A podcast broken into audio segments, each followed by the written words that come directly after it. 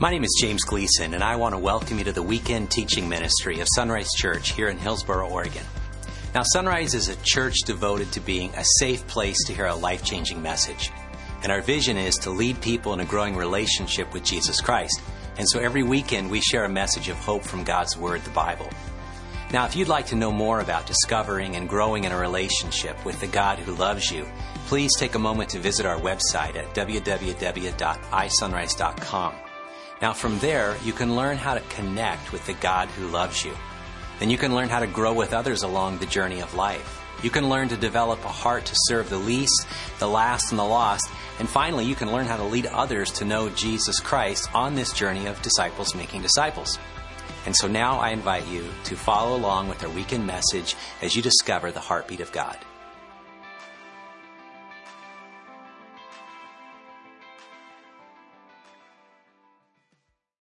Now, again, don't forget, uh, afterward, get a, a, a group photo.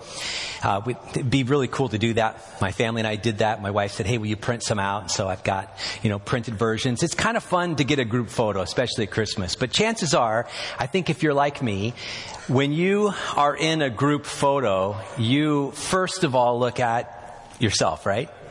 What is it about us when we take, even if it's like 30 people, a big group photo, and we look at that, our eye quickly looks at ourselves. We scan to uh, our face or our body and we want to see, you know, was that right? Did, do we have that goofy look on again? You know what I mean? Uh, how was the hair? You know, did they catch my good side? If you have a good side, you know, I'm still looking for my good side. And, and we, somehow we tend to focus on ourselves. We tend to focus in on ourselves. That's just natural. It's human nature.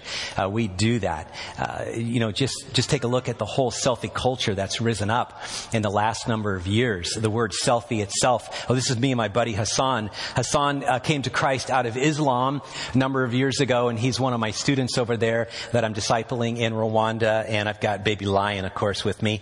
Uh, but this, I rarely take selfies of myself. Of course, I really took selfies, I should say. That's redundant. But with Hassan there, I wanted to take a picture. Uh, a month or two before that, I took a picture of me with a, a boar. Uh, of course, it was the rear end of a boar, which was the safer end to be around uh, on a grass landing strip in western Uganda. But it's like, you know, that would be fun. But other than that, I don't like to take selfies. You know, I don't like to see myself. But sometimes we do, right? You know, history tells us that the very first selfie was actually the very first photograph. In the late 1800s, uh, this photo was taken. Now, this one over here, not that one. Uh, this photo was taken. This uh, actually was taken by Robert Cornelius, and not from Cornelius, but Robert Cornelius, 1839, the first ever example of a photo, and probably a lot like Van Gogh, didn't have a subject, so he used himself and he took a selfie. The very first photo is actually a selfie. Fast forward then to the 50s and the 60s and the 70s. This is uh, Buzz Aldrin, astronaut, uh, one of the Gemini missions, the first selfie in space. Isn't that kind of cool? That definitely trumps any other selfie that we've ever taken, right?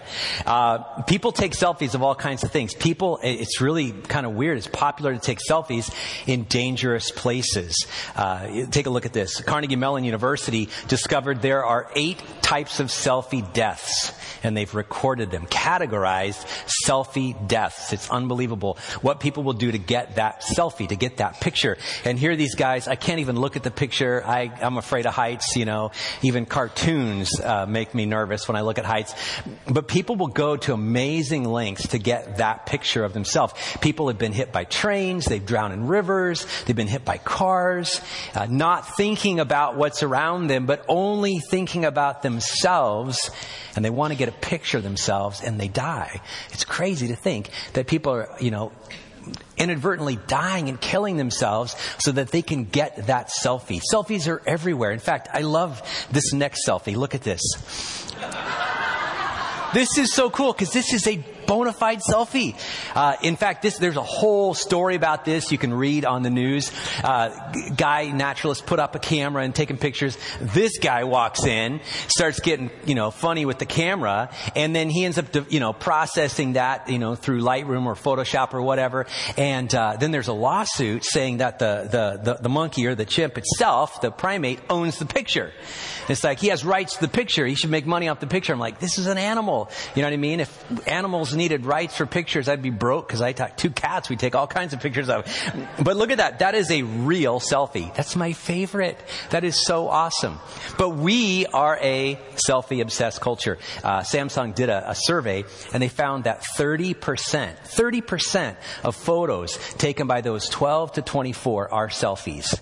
We love to take photos of ourselves. We're self selfie culture. We're self, if I could say it, obsessed culture. We are a culture that when we look at the picture of the group, we focus on ourselves. How, how do we do? How, did we look? Did we have the smile on? You know, was everything in place? Are, are we on par or better than other people? You and I have a, a struggle inside, and that is the struggle of we want to look at ourselves first. We want to focus on ourselves. And yet that's a difficult thing to do in a world of billions of people because everybody can't live that way, right? If everybody lived for themselves, what would our world be like? What would our economy be like? You'd say it kind of sounds like where we are today. And I think to some degree that's true. You and I live in a self focused, a self obsessed world. And we've been looking at this whole journey of living generously, which is the antithesis of that. To live for other people. That is not something that you and I can do naturally. It doesn't come naturally. I mean, we might have a burst at the Christmas season of, you know, giving to the Salvation Army and that bell ringer's little kettle there or doing something nice. Uh, but usually, you know, there's something that we get back from it. Nothing wrong with getting something back. We love to serve. We love to do that. We feel good when we serve.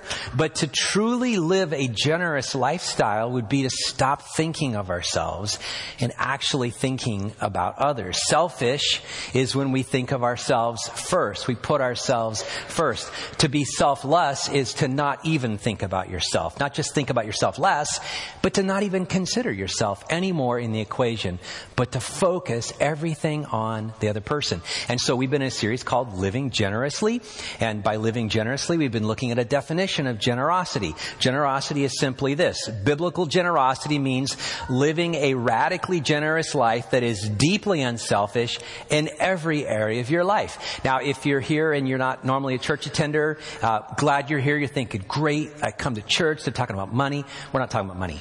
Uh, because in all these messages, we've been talking about everything but money. We did talk about it one time because we think about generosity, we think about your pocketbook, right? Your wallet, your credit card, you know. But the fact is, generosity is in every aspect of our lives. We started it by saying, you know, even Jesus, when he was here, he focused on giving his righteousness to others, to people that were at the bottom of the spectrum, the bottom, the pool at the very, very bottom.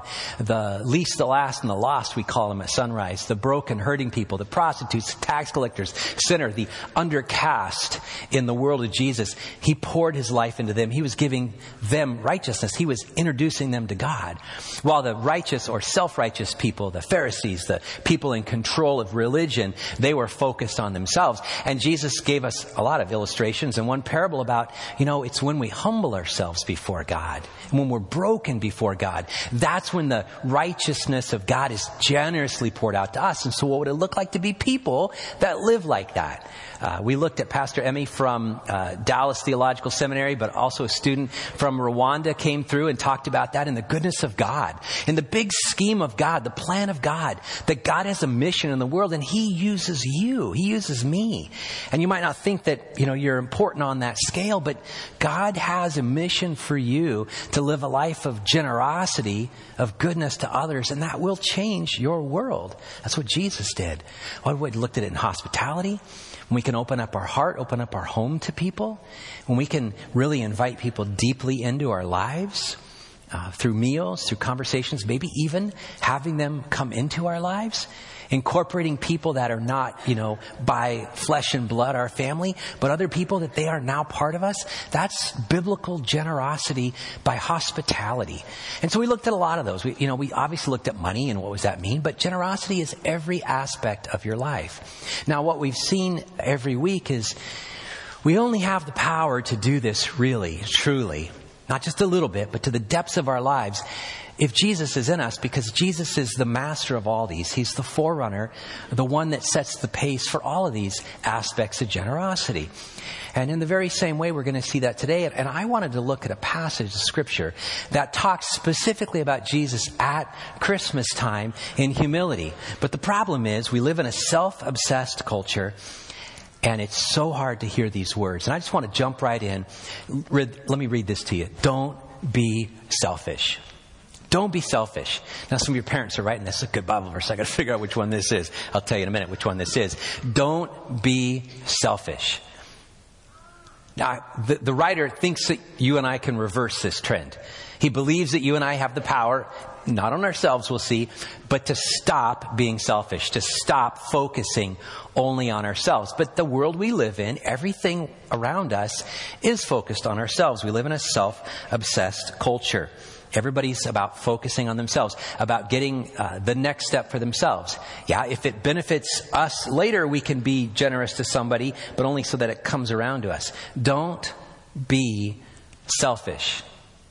That's what this Bible writer says. Don't be selfish. Don't try to impress others. Don't try to live your life in such a way that other people think better of you. Now, uh, hopefully people think well of you, that would be great. But if you live your life in such a way that the focus of your life is so that other people look at you and love you, like you, uh, think you're better, or whatever, um, you're going to have this external coating of a life that looks great, but you're never going to live up to that. None of us live up to that. We'll become hypocrites. And we don't need more hypocrites in the world. We don't need more hypocrites in the church. Don't be selfish and don't try to live a life of impressing others. Now, but he says instead, here's the different plan. And it's the opposite. Be humble. Thinking of others as better than yourselves. Now that, that's hard for us to do. Again, in little bursts, that's nice. We can get that motivation. We can go and do that nice altruistic act for some. We can, we can go serve someone. We can do a project and we leave. And, and you know, honestly, sometimes we only do that so we feel good about ourselves. You know, as a person that goes on mission trips and trains pastors, you know, in varying places, East Africa, Cuba here in a couple weeks, it's easy to go on a trip to serve people and that really be about you. It really is. Because how many of our selfies were taken on a mission trip, right? And we sure look good in those. And that's, that's a really uh, subtle danger in our hearts. But if, if we listen to what this writer says, be humble, thinking of others as better than yourselves, then that's the opposite of selfishness. Now, what would it mean to think of someone better than yourself? Just to put them first, consider them first. Um, I, I, I learned this when I was a kid. It's really silly, uh, but I will inflict you with it because uh, I learned it and I could never forget it. That the uh, little formula for happiness is joy. Jesus, others, you. Real simple, real silly. I mean, you know, kindergartner can get it. It's really easy. Jesus first, others next, and you and I last, right? That if we want to experience real joy, if we put ourselves first, that's not the answer for true joy. But true joy comes by putting others first. Obviously, Jesus first as a follower of Jesus, then others, and then yourself there. Don't look out only for your own interest. This word is interesting, the word look there, and you'll get the meaning as soon as I say the word, but in the original language, it was the word scopus. And it has nothing to do with mouthwash. It has everything to do with focus, okay? Now, the word scopus sounds like telescope. That's what it means.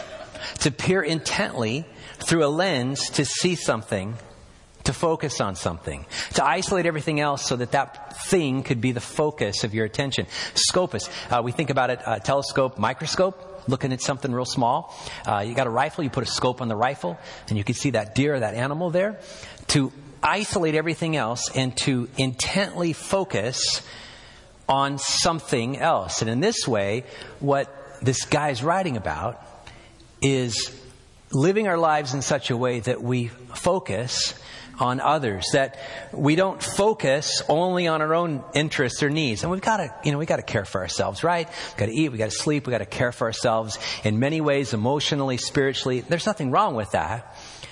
But once we're healthy, once we're stable, once we're in a good place, we have to pour everything else into other people, right? That we need to scopus or focus on other people's interests and take an interest in others too.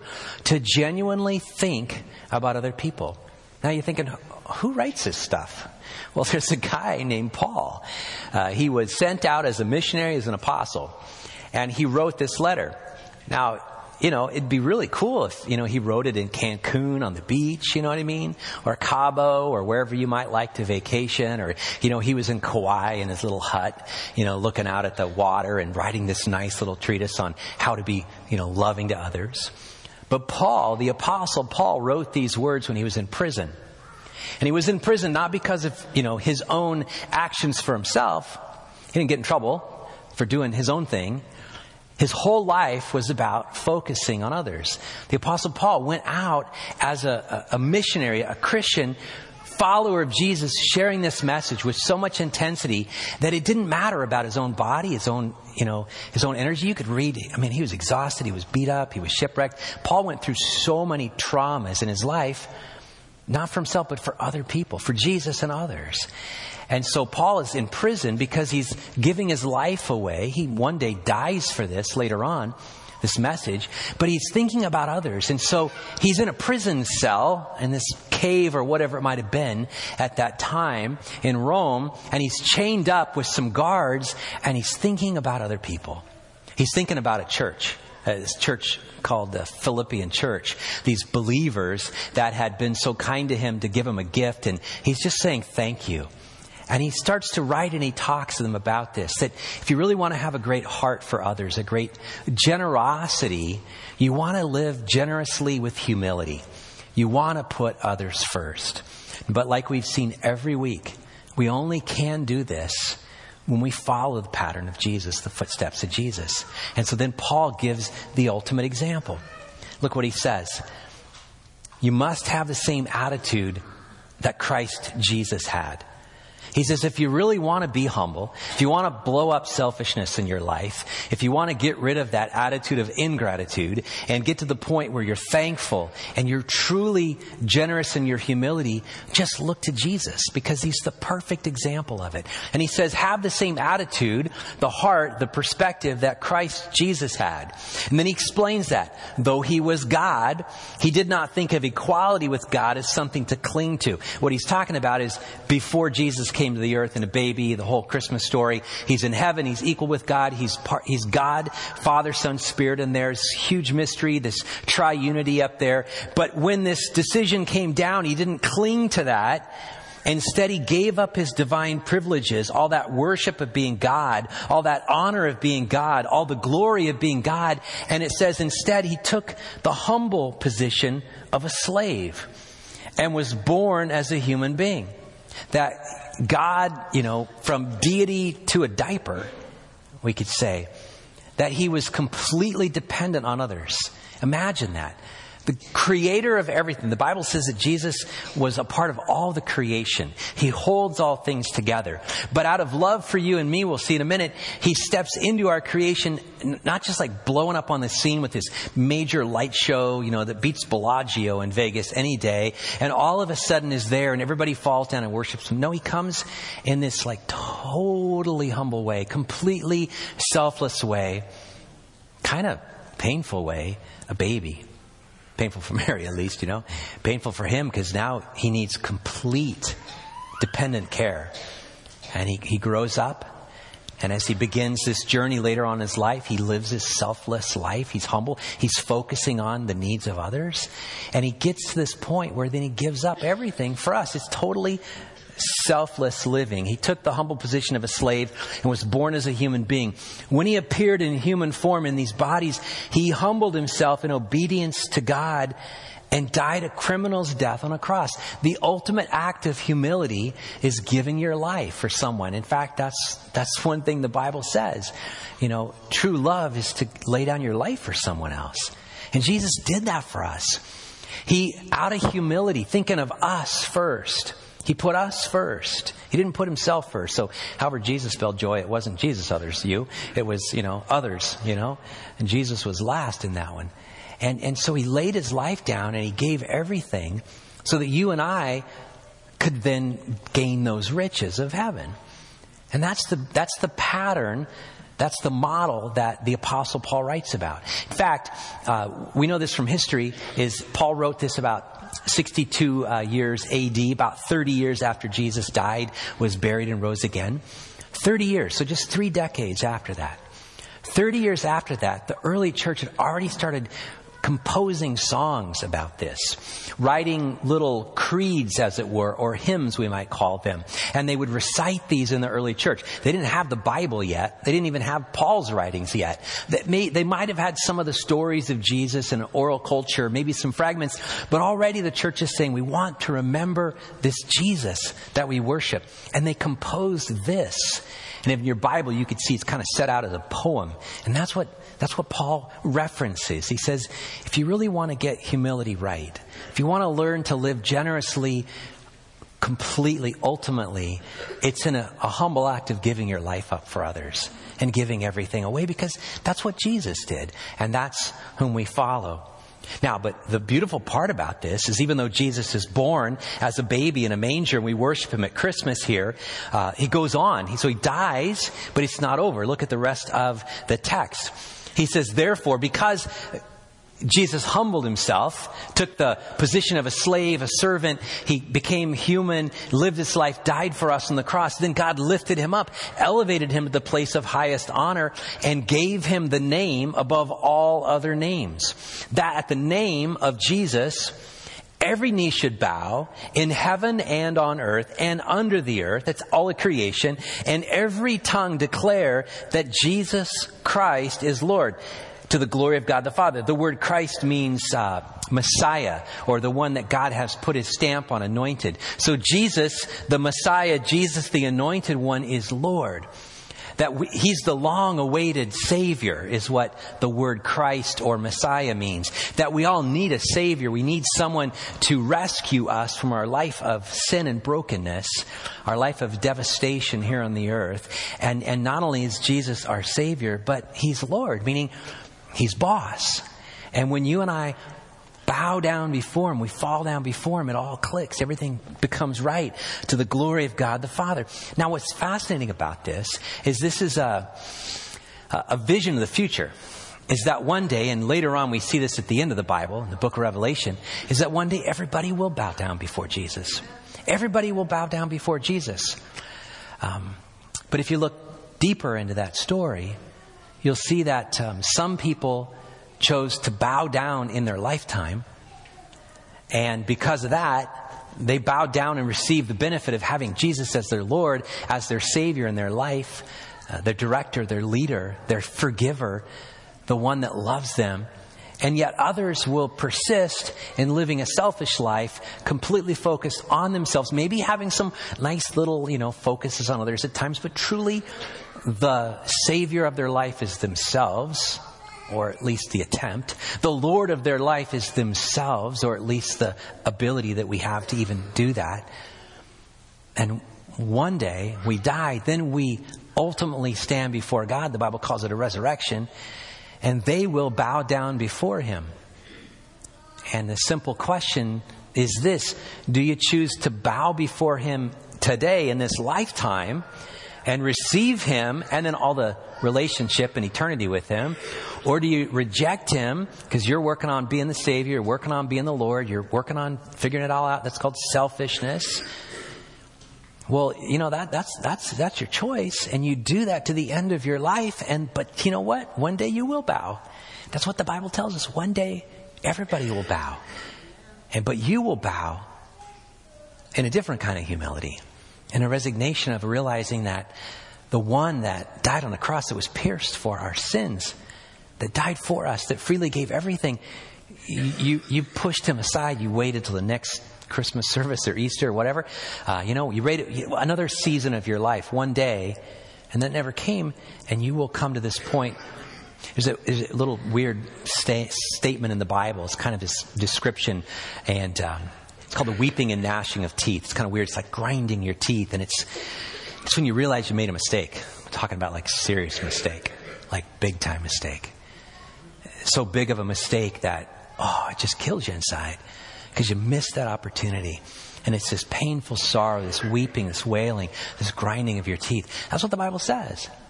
And so Christmas is simply the story of Jesus coming down, modeling a perfect life of humility that we can follow it.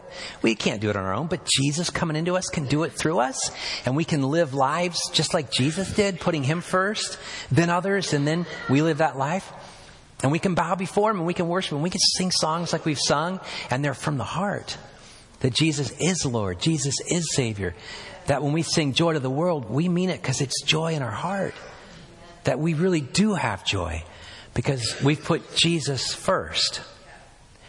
Um, or, in the, in the truth is that we could say, you know, I just don't want that right now.